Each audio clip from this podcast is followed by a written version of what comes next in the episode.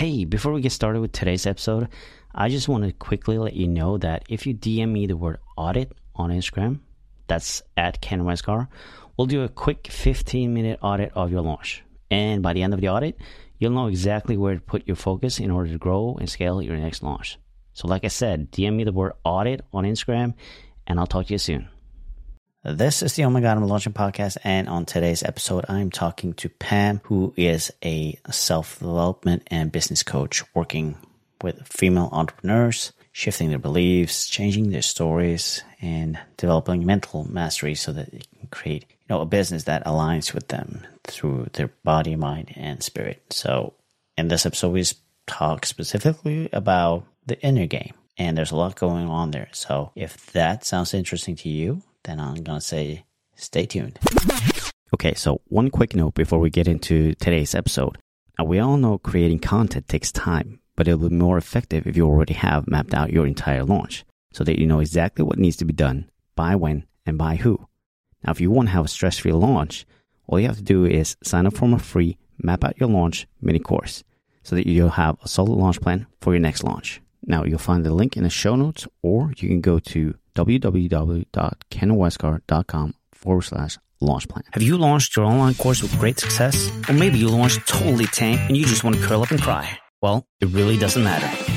Hi, my name is Ken Westgaard, and I'll help online course creators and membership site owners creating the most fun and profitable launches without having to go it alone. In this podcast, we talk about all kinds of launches. You'll get tons of valuable insights and fun stories that highlights the dramatic ups, downs, failures, and success that comes from being in launch mode. This is the Oh My God, I'm Launching podcast. All right, welcome to the Oh My God, I'm Launching podcast. I'm your host, Ken Westgaard, and today, today, almost Australian there. Uh, today I have uh, Pam with me, or Pamela. Uh, welcome, Pamela. Thank or Pam, you. do you what what do you prefer? Pam's good. Pam's good. I I'm the youngest of Pam's four. good. Okay. I've been called all sorts of things, and I respond. So yeah, maybe not even Pam or Pamela. right, right. Hey you, I respond to that. Hey you, that was my dad's favorite. Hey, you. Okay. I love that. Um, today we're going to talk a little bit about, you know, the inner game, I guess we can kind of call it, um, you know, the inner journey that we have, shifting beliefs. Um, we talked a little bit about the impact of head on relationships. You kind of explained to me what that meant. Mhm. Um, yeah, mindset, all that stuff. And, you know, we love that. So this could go on for months, as you said. Uh, hopefully we can shorten it down a little bit to 30, 45 minutes. Uh, but before we jump into that, I would love for you to kind of just introduce yourself. You know, let us know who you are, who you help, and how you help people. Sure. Um, so my name is Pam Godbois. I am a mm, I'm a therapist. Uh, uh, I've been, worked in the field of mental health and addiction for I don't know a long time. I stopped doing the math since '98, um, and it's a long time. And um, That's that's when you know it's been long. Wait, when you just give a date, when you're just like back back in '98 when I started all of this, um, and then for like the I don't know, like a decade or so, I've been a yoga teacher, and then um, just kind of started. Uh, really, it was like I felt like as a yoga teacher, as a therapist, I could create an impact, but I felt like I wanted to do more. I wanted to create a bigger impact, and I was like, can only you know only see and work with so many clients at a time. And so I started um, just working with like other therapists who were uh, struggling uh, to like keep their their head in the game. Basically, there was a lot of burnout. They were experiencing a lot of burnout and things like that, and um, and that kind of uh, inspired me really to move into coaching. And so I um, I work with female entrepreneurs, like health and wellness entrepreneurs. Um, who are just kind of starting out in their business and are looking to um, create an online offer of some sort. Because I'm all about finding freedom as well. I said to you, long term commitments scare me. the only long term commitment I want in my life is my husband. He'll keep him around, but long term commitments are hard for me. So um, I really uh, have taken that and like am working with women so that they can they can have freedom because for a long time, especially working in mental health, um, you don't get a whole lot of that. You get a whole lot of like sitting Mm-hmm. at your desk and listening to people's um, tragedies, really. So hmm Yeah. Yeah. So, what does your journey look like? You know, in terms of where you are today. Where did you kind of start, and how did you end up where you are today? Yeah. So I I kind of joke that um, that therapists fall into two categories. Either they are um, like have a significant trauma histories. This is what I say. Either they're fucked up, sorry for my language, or they have a savior complex. And um, I always thought mm-hmm. I fell into category number two. Like I have a savior complex, right? And I remember watching um, the movie Dirty Dancing, probably the original one, you know, like I think there's repeats since then, yeah. but um, and I remember sitting there, I was probably in middle school and watching that first opening scene where they taught where she's where Baby's has this dialogue around um, how she's going to save the world. And I was like, that's what I'm going to do.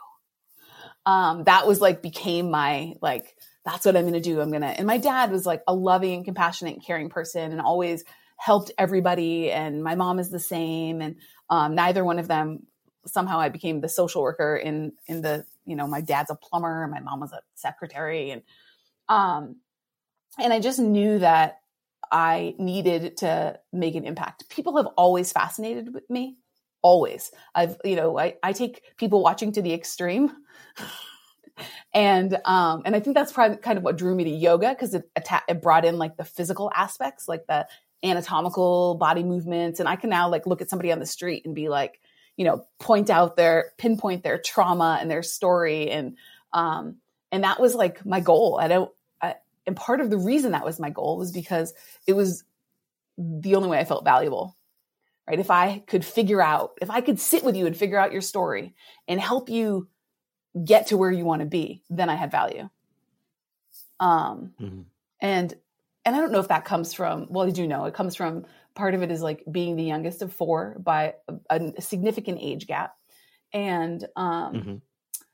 and just kind of feeling like I was always just kind of brought along, you know, just bring, just like bring her along for the journey. Just like there was nothing, nobody ever showed up for my stuff because, of course, by the time my stuff was going on, my siblings were all out of the house. They were like in college and away and living their lives and in their early twenties. And, um, and so the, my child brain was like, oh, that's because I'm not as important. Right. Now I understand mm-hmm. as an adult, right. they were like away at college. I know what it's like to be at college. So, um, you know, getting mm-hmm. home to their little sister's like field hockey game or skating competition was not a, you know, was not a priority. So that kind of that story started this like I'm not good enough. I'm not I'm not smart enough. I'm not capable enough. I'm not valuable enough. I'm not worthy enough. Um, and somewhere along the line, I was working with a coach um, you know 10 or so years ago at the start of my yoga journey and it was a it was a yoga teacher and we were doing some some work around like you know what do i want to be offering and all the all the different things that go along with teaching yoga.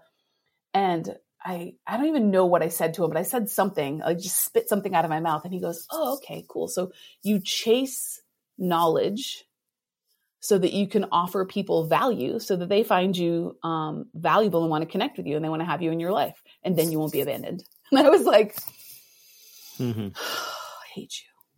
But like there was some truth in that. and mm-hmm. so starting to realize that um that this is like there's there's all this inner world, right? Because I starting out in the yoga world, I don't I don't know if anybody out there is in the yoga community, then you know, you get on Instagram and like, you know, everybody's talking about, at least when I got into yoga uh, 12 or 13 years ago, everyone was like talking about their trauma stories. And I was like, I don't have a trauma story. Like I grew up in a like middle class family. My parents are very loving and um, you know, like I don't really have a trauma story. Like I don't I don't know what these people are talking about. A trauma story. Like I'm I'm great. I'm good. I don't I don't have anything. I don't have any issues. I'm good. And um and I realized that right like imagine that. Um, I'm some some kind of mm-hmm. miracle. Mm-hmm. Um and I realized working in the field of mental health that that's really common that um that we don't look at our own our own story. We don't look at our own shit. Nobody. And I remember in grad school. Yeah. Now that I'm like like thinking back, I remember in grad school them being like, if you're a therapist, you should have a therapist. And my honestly, my opinion about therapy at that time was like, it was a crock of shit. therapy doesn't work. um, and so that, I kind of set out as a therapist, to be a therapist unlike any other that I had experienced. And that's what I hear. I hear like, and part of it's because I pull all these things together. Part of it's because of the way my brain works. It's, uh, it just kind of like goes in all sorts of directions. And then I see all sorts of things and say them out loud and people go, Oh my God, how did you know that? I don't know. Um, but that kind of brought me to this place of, um, crap. If I want to actually make an impact on the world, I have to do my own work. I have to like look at my own story and I have to dig through it and I have to, you know, look at the emotional resistance that shows up when I have to do something hard and I need to like check my own mindset. Um, uh, one of the things that I've realized over the last like six or seven years is that um, that I was angry, that I was like an angry kid, and my and the this it showed up for me. We were at my sister's wedding. Um, my sister was getting married a second time. We were at her wedding, and my mom said to me, "You're angry," and I was like, no, I'm not. And I legitimately wasn't angry. And she was like, no, you're angry. I can tell. Mm-hmm. And I'm like, I'm not angry. And she was like, no, no, you're angry. And it, for, well, they pushed my buttons and it made me angry. One. And then I started mm-hmm. thinking, exactly. Huh. I wonder if that's been my story. I wonder if my story, the way that the reason that I didn't think that I had any issues is because trauma was my, def- I mean, uh, uh, anger was my defense mechanism. That's absolutely the case and the more work I've done on energy, I mm-hmm. realized mm-hmm. that I have a lot of, um, I, at the time, I had, a, I was very left brained. I had a lot of masculine energy, um, and anger was my go to. And I can make anybody back down. Like I'm like not a big person, like this little five two, tiny little thing, but I can make anybody back down. And I realized that's not who I wanted to be, um, because it's not it wasn't in line with like the values that I had and um, mm-hmm. the work that I want to be doing. How am I going to help people if I'm like, oh, you don't like what I'm saying? they just scream at you. Um, so that kind of brought me around to doing my own work. And then I just started slowly sharing. I actually had a therapy client come in 2015. She came into my office and she sat down and I had just been just kind of dived in, like taking the dive in, like started peeling away the like I could be vulnerable yeah, practice this vulnerability thing, right? Um, because in the in the field of social work, in the field of mental health, and when you're in school and grad school, they tell you don't share anything about yourself. So they like train you not to be vulnerable. And I, I was mm-hmm. like, well, how do you connect with people? This is my struggle. I'm telling people like, oh, in order to connect, you need to be vulnerable. Connect with people if you can't be vulnerable. And so I was like, yeah, I'm just going to give it a try. And I was like, okay, source, universe, thing that is higher than me um, help me out here. I'm gonna I'm gonna do this vulnerability thing, and I'm gonna figure it out. I'm gonna figure out how to get from where I am right now to where I want to be by using the practice of vulnerability. Of course, I had like watched Brene Brown's you know vulnerability, power of vulnerability, and I was like, I was in. Um, and I had this client mm-hmm. walk in, and she said she sat down in the chair and she started telling me her story, and her story included like um, chronic suicidality. She had been for her entire life since she was an adolescent, ex- extensive trauma history. She had um, she had said it's okay because if it gets bad enough, I can just kill myself. That was always her story, and I was like, mm-hmm. "Whoa, okay." And so I started talking to her about how you know, who is she communicating with, how is she doing this stuff, and I just realized the things that I was saying to her were the things that I needed to hear myself about my own journey and it was around vulnerability and how to mm-hmm. practice it. And she was like, I don't know how to do that. I need you to teach me. And I was like, okay, let's figure this out because I don't know how to do it either. um, and so that kind of started that work really like started this coaching journey that I'm on. Um, really began with this woman walking into my office in 2015 and being like, I need to learn how to be vulnerable. And I don't really want to spend the rest of my life walking around going, it's fine. If it gets bad enough, I could just kill myself. Like, and that was like legitimate solution. You know, you're like, oh, I have to, you know, my gas my gas tank's on empty. What do I do? Well, I could go to the gas station myself. I could, you know, break down on the side of the road and have AAA bring me gas. That was like a legitimate, like, just solution. Yeah, it's bad enough. It'll be fine. Um, and so through her journey in therapy, um, there was a lot of growth like over the next 12 months we both did a lot of growing And then all the new clients that started showing up were clients that were like needing vulnerable, needing to learn how to be vulnerable. It's like, thanks, universe. Um, thanks for beating me over the head with this. And then from there, I started having other therapists that were like, your therapy practice is so successful. How do I do that? Like, I don't want to be working right. in a group practice anymore. You have an individual practice by yourself. You don't advertise and you're full. And I was like, mm-hmm. okay. And so I started doing. I can teach you that. Yeah, I can teach you that. And I did it like really, you know, not real structured, just kind of like, sure, let's do some coaching and I'll like walk you through the process. And, um, and all the work was on like vulnerability, on like vulnerability, self work, right? Doing the, doing the inner stuff, mm-hmm. looking at, um, the ugly stuff.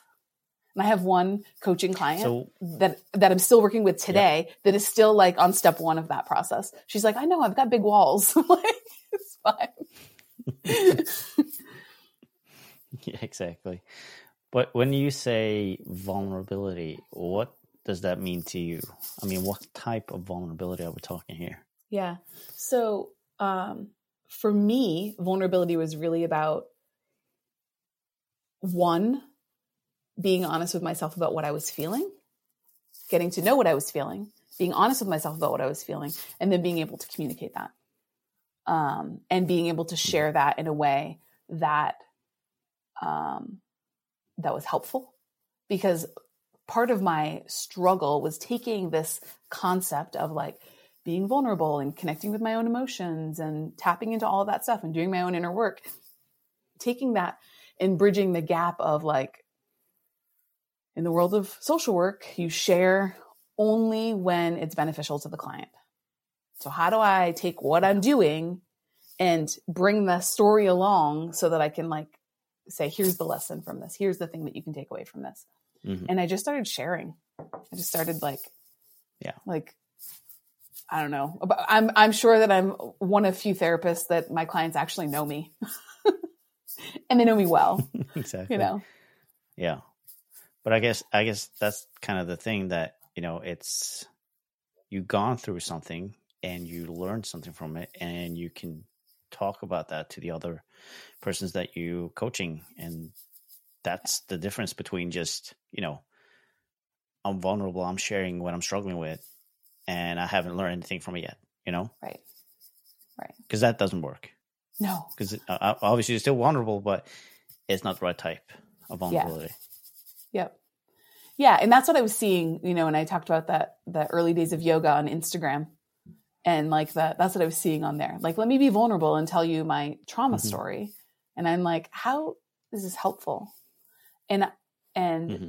and I think that you know, I have some benefit to this like uh left brain thing that is my way my brain works, um, which is a coping strategy for my ADHD. Um, because I definitely have ADHD. um, but the, the, way that I've coped with that is by putting all the this like you know scaffolding in place by hanging out in the left side of my brain.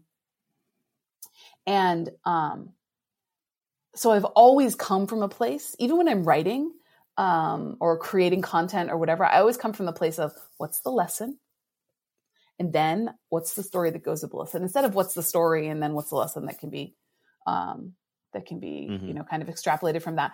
And I, I don't know that that's good or bad. I just know that that's the way my brain works. It's what works for me. So, yeah, yeah, exactly. Well, that's I think personally for me that has also been one of the biggest shifts is that you, whenever something happens, instead of looking at it as why is this happening to me, you know, you try to see okay, this is happening for me. So, mm-hmm. what is it that I need to learn, and what is the lesson? And it's not something that you do you know you don't just flip a switch and do that because this takes time before you kind of realize how your thought pattern is obviously but once you actually get to that point it's kind of relieving actually. It's it's total relief. Because then you're not blaming things anymore or any circumstances or stuff like that. It's just you just accept things the way they are and yeah. you get something out of it. Yep.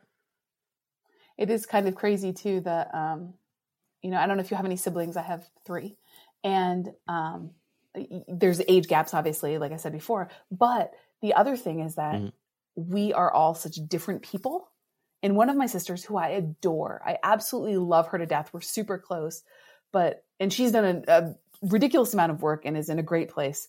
Um, but when she was struggling, she would say all the time, like, you know, my job, you know, my job, my life, my this, my that. It's all like, and it was totally the the idea that um, life was happening to her and that she didn't have any control over it. And I was mm-hmm. like, that's not going to work long term. That's not sustainable.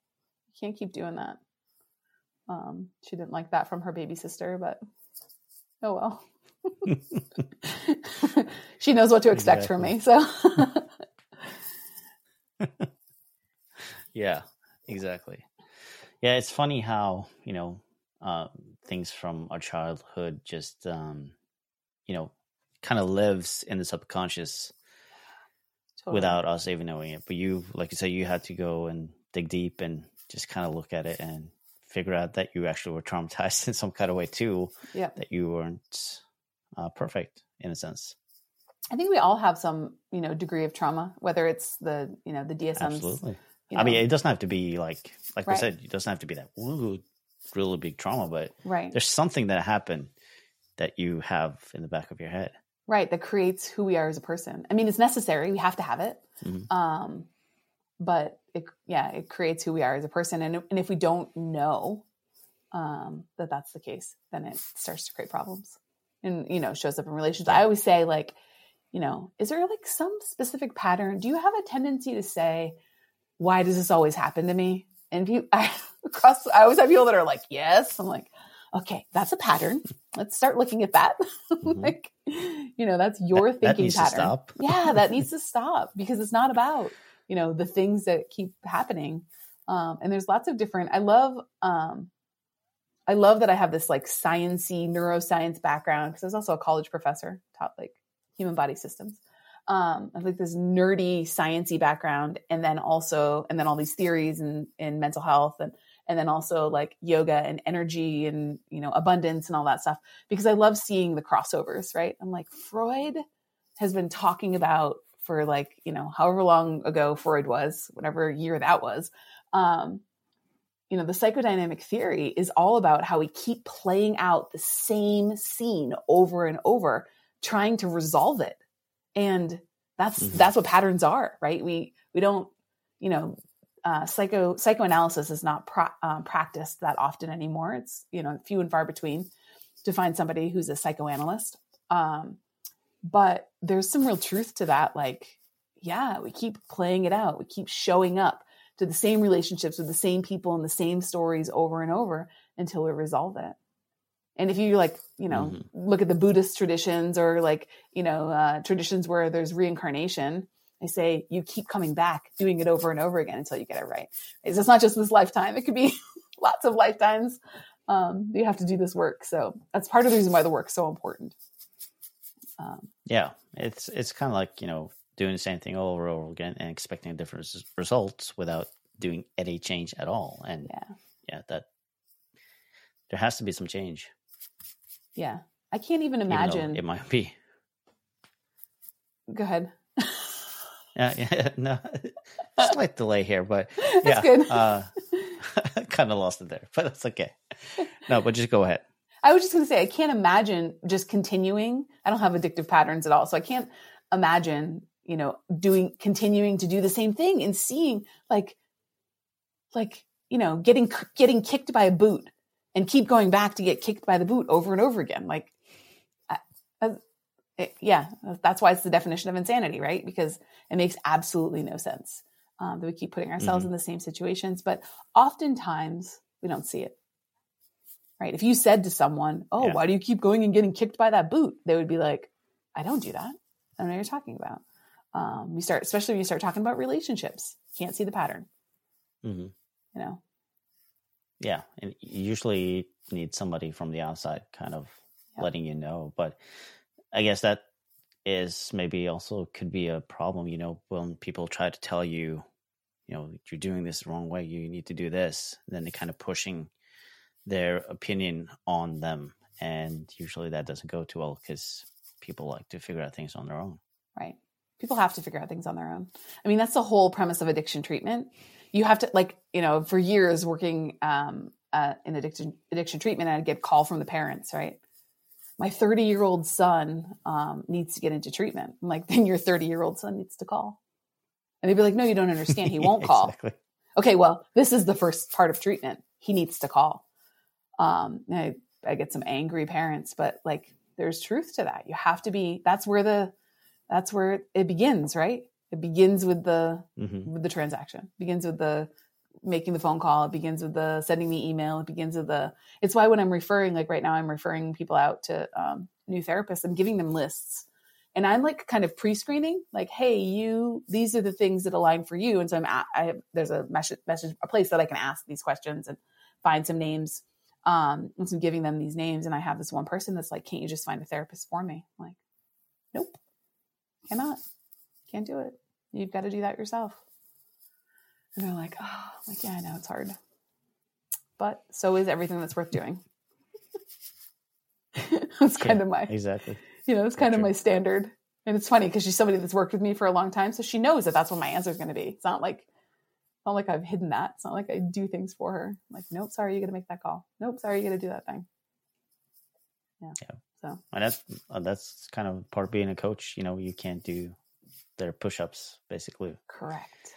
I love to use themselves. I love to use that mm-hmm. analogy, like the physical analogy, right? Like the, you know, you wouldn't, you. I have somebody right now. Um, we're working on, um, uh, you know, kind of getting clear on her messaging and what she wants to be doing, and she's like, "Well, I don't want to make a promise that I can't keep." And I'm like, "You're not promising." You know, I said if you're a, if you're a fitness coach and somebody hired you to work out or to develop a plan for them, would you would you be like, "Oh, I feel bad because they didn't go to the gym and follow the plan"? Like that doesn't that that means that what I'm offering isn't valuable and isn't um isn't what I promised. I'm like, you're promising to teach them how. You're not promising to do the push-ups mm-hmm. for them or whatever, and they get it.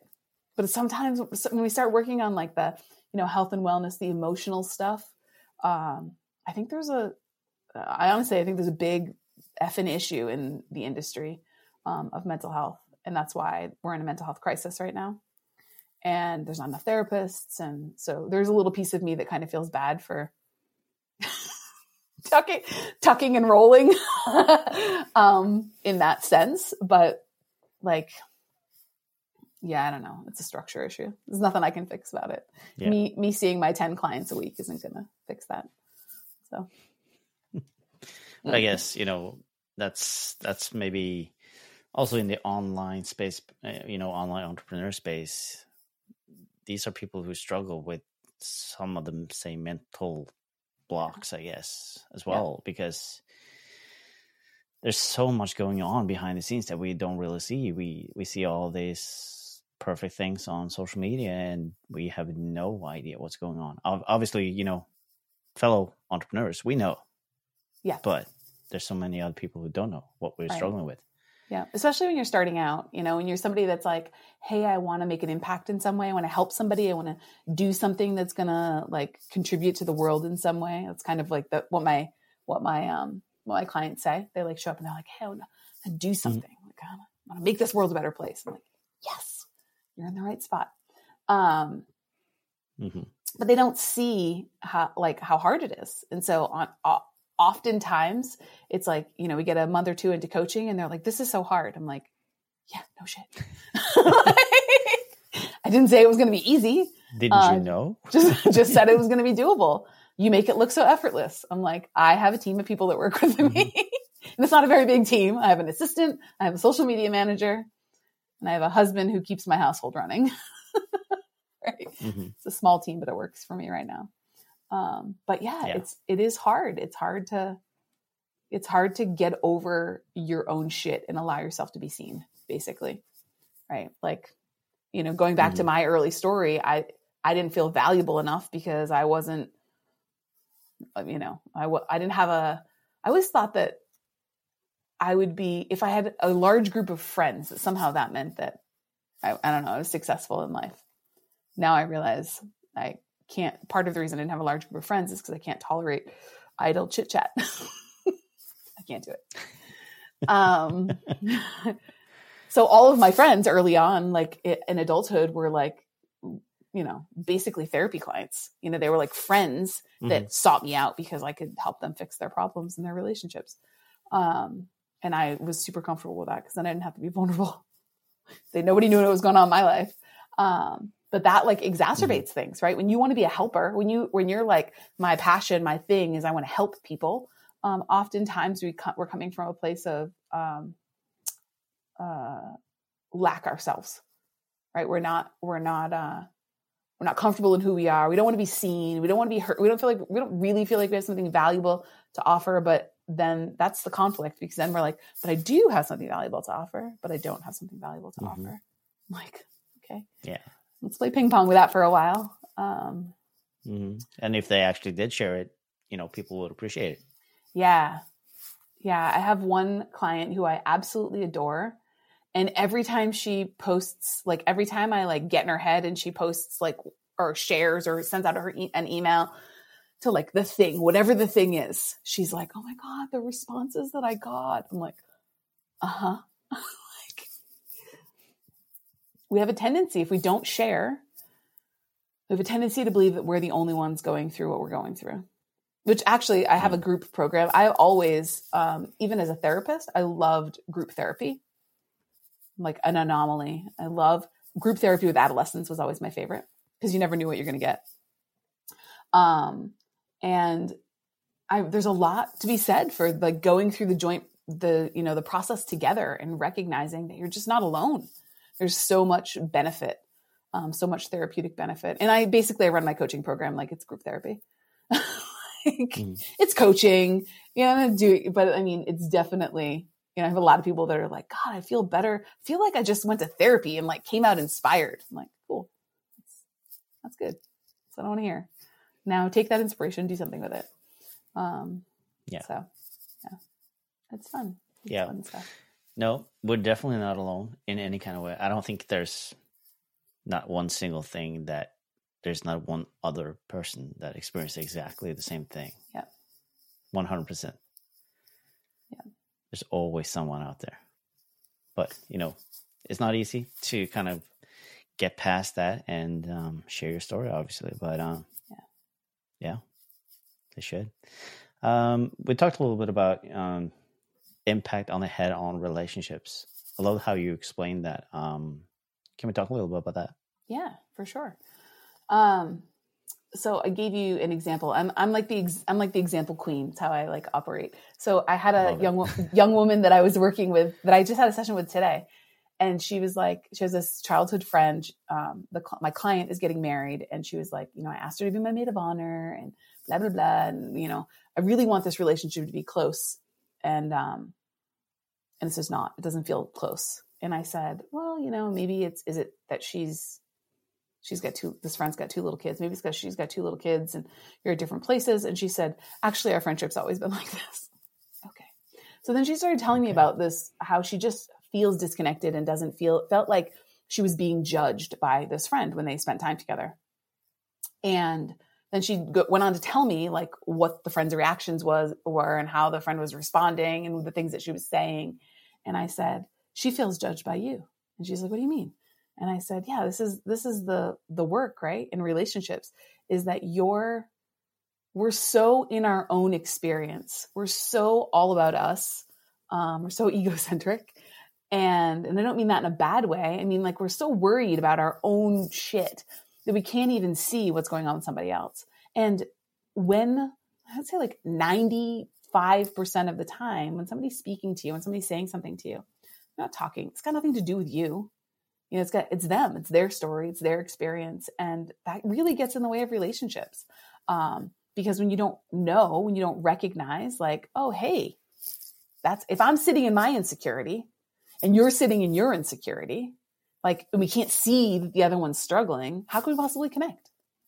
Um, mm-hmm. And it happens in in friendships, it happens in intimate relationships, it happens in, in families, um, especially in I find I see this a lot in like the in law, the whole weird in law thing, you know, or the significant other's family. Um, you know, she doesn't like me, he doesn't like me, blah blah blah, that whole all that stuff. and it's um, it's exhausting. It's exhausting, and it's mm-hmm. why we withdraw, and it's why we isolate. Um, you know, it's why a lot of people have said like COVID was great because I didn't have to, you know, show up to family events where my, you know, husband's aunt was going to criticize the pie I made. like, who cares what the husband's aunt says about your pie? Who cares? Mm-hmm. Um, but we do. There's do probably care. other people who love the cake. So right, right, yeah.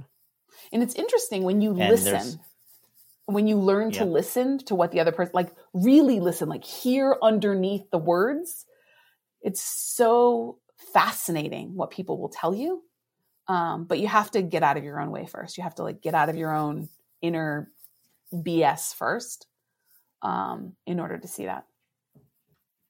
Exactly. And I think this is something that is even related to not relationships either. It could be just some, you know, stranger that you meet and I don't know, let's say you bump into each other and this person kind of blows off on you because, whoa you bumped into me. What's up with that? Blah, blah, blah. But that has nothing to do with you, but it, there's some issues on their side and they're giving it out on you. Yeah.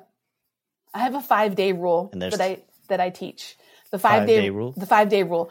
If in the past five days you have de- done something, said something, or treated someone in a way, in such a way that they should be uh, that can be construed as negative or bad or whatever, right? Um, my air quotes around bad. I don't like using good and bad, but um, the if you've done something in that time frame, then it's your job to like to recognize it and to do something about it. And it's the other person's job to let you know that you've done something that was offensive. Right. And I and I say like we start with five mm-hmm. days and I like to try to shorten it as much as I can. I'm like, I like to get to like, if in that last five minutes. So it's like my five rule from five days to five minutes. So what we work on. Um, mm-hmm. because sometimes we're, we are people you've, and I'm sure you've observed this. Sometimes we're people that apologize for no reason Yep. you know, like nobody bumped into you, nobody, you know, like, you know, you're trying to get by someone in the grocery store and you're like, excuse me. And they're like, oh, sorry. And I'm like, yeah. you're, and my response to that 100% of the time is, it's fine. You're allowed to take up space because that's the story, right? Like, I need to apologize for existing. You're allowed to exist. Um, so again, when you can see through people's stories, um, and see through what they're saying. It's really fascinating to get underneath that. And you're absolutely right. Like we'll like blow our lid. And if you can, if in that time frame, if you can say like, oh, from five days down to five minutes, if I haven't done anything that's been offensive, then it's not about me. And not only is it not about me, it's the other person's responsibility to communicate. So like if we have this conversation today, I say something that offends you, and then you like write send me some snarky message three days from now about whatever um, it's your job to tell me that you're upset with me for something it's not my job to read your mind mm-hmm. And then if you say hey pam i'm upset with you because you did x y and z thing then i have the opportunity to do whatever i choose with that and it's no longer your issue it's like a game of it's like a game of tennis right when i when the when the ball is on the other side of the net it's not my job to chase it down and if you can start thinking about relationships and interactions like that, then it makes life so much easier. You're like, is that on my side of the net or their side of the net? Theirs. Okay, great. And then we don't have to attach to the like emotional turmoil mm-hmm. that goes on with the stranger yelling you at the and if you've ever worked in service, right? If you've ever worked in like food service or like mm. worked as a cashier yeah. somewhere, right? Somebody Any comes through anywhere, yeah. anywhere that you're like of service to a, a, um, a clientele and they see you as a number because that's the issue. Um, and they react, you know, they, they like snap at you. People snap at you all day long, right? When I worked in retail, people were mad at me all day long. And I was like, okay, mm-hmm. this clearly can't be about me.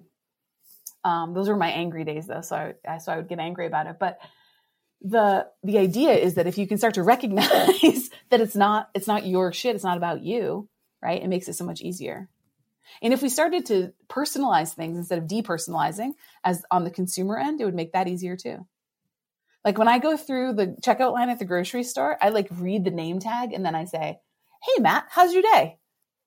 and they're like, hmm "Do I know you?" Yeah, uh, no, I just I just read your name tag. I do the same thing with like servers and they come over and introduce themselves because you know servers always come over, food ser- you know waitresses, waiters always come over and they say, "Hi, my name's Pam and I'll be serving you today. Can I get you a drink?" But we miss that. We like it's gone in a second, hmm and so then they just become a number, True.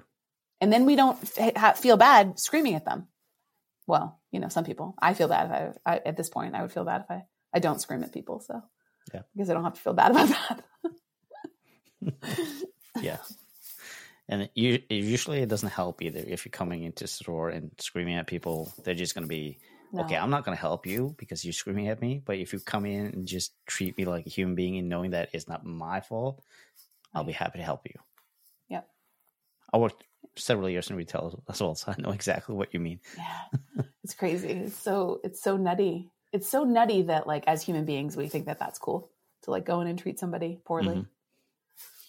Um, but that's like a s- you know it's a sign of not doing your own work. It doesn't matter if you're an entrepreneur or not, right? The um, it's extremely important as an entrepreneur um, or a business owner because you um, because your your brand is your like is you or if you're a business owner, you've got people working for you, right? You've got to like treat people well. Um, but it doesn't matter. Like if we could all just, if we could all just like, like in increase our kindness and treating people well by like one percent. Can you imagine if every human being on the planet was like, I'm gonna be one percent nicer? It doesn't sound like a lot, but it is a lot. It's a lot because we don't because we are at our threshold. We're all at our threshold because we if you're not doing your own work, uh, it's why all my friends are. By the way, all my friends are entrepreneurs because um, because they do their own work. We have to. You don't you don't last long as an entrepreneur if you're not doing your own work. You know, you just keep spinning Yeah. your wheels and you're like, I don't know what to do. Yeah, go get a job. Yeah. I do think that you know we are seeing more people who are working on themselves and they are showing up in a different way than we used to see before. I mean, that's kind of where you know heart center entrepreneurs and all that stuff comes from. You know, and we do tend to see that that is yeah being more present these days than before. And I'm happy to see that. Yeah, me too. Yeah, that's a big um, a big push of why I do what I do is to help people uh, is to help people see Mhm. that and do that work. Yeah, just exactly helping people who really just from the bottom of their heart wants to help people and be of service of people. Yeah. I just want to bring people together. Yeah. I want to bring like people that want to do their own work and um and look in the mirror, right? Like hold up the mirror. They're willing to like hold up the mirror or like willing to allow the other person to be their mirror. Um, I want to bring those people together because I feel like there's not a, enough. I live in um, live in New Hampshire I'm in the U.S. and I'm and I live in it's relatively rural. There's four thousand people in my town. not a real big town. Oh. Um, That's and not a lot. no, and it's Nope. hard. It's really hard to find like-minded people, um, especially in the midst of COVID. And there's not really, you know, if you if you happen to have a kid who's in the class with some other parent that's, you know, that's like-minded, great. But it's it's really hard to um, it's really hard to like want to live in abundance and want to do your own work and want to have deep and meaningful connection when nobody around you does. So that's a big piece of why I do group Mm. work, um, do the group coaching is because I want to bring people together so that they can have that experience together and have a, a people, you know, inborn tribe to go to and to talk about the hard stuff. Yeah, absolutely. We're coming up on four to five minutes here in here, so try to wrap it up a little bit here. Sure. Um, is there something that you want to say that we that you felt like you haven't said that you really want to share? I don't think so. Nothing like. I'm trying to think if I have any like good, you know, like that. Like, what's the thing? I don't know. I can't. I can't come up with it right now. I'll come up with it in 45 minutes when we're not when we're not here anymore. I'm like, oh, damn it! I should have said that. Um, yeah no i mean i my message is always like do the Yeah. work do the work look at yourself hold up a mirror do the work make everything if you could make just for 24 hours if you could make every person everything every experience in your life a mirror imagine how much more aware and insightful you would be about your own journey. Just 24 hours. Doesn't have to be longer than that. Just like for the next 24 hours let me just Mhm. see. Um, and what i mean by that with with people and things is like allowing them allowing the person across the table to show you who you are to show you what you're you know what's going on. And if you're somebody that has kids they're they're great mirrors because kids don't have the impulse control to um to go Hmm. oh, I want to act this way, even though you're acting this way. So I always say to parents, like, if your kids are like screaming and losing their mind, you might want to pause and look in the mirror. But Yep. everybody and everything is like that, you know. When people say, I can't sit in meditation, I'm a meditation teacher as well. I say, meditation is your mirror. Do it anyway.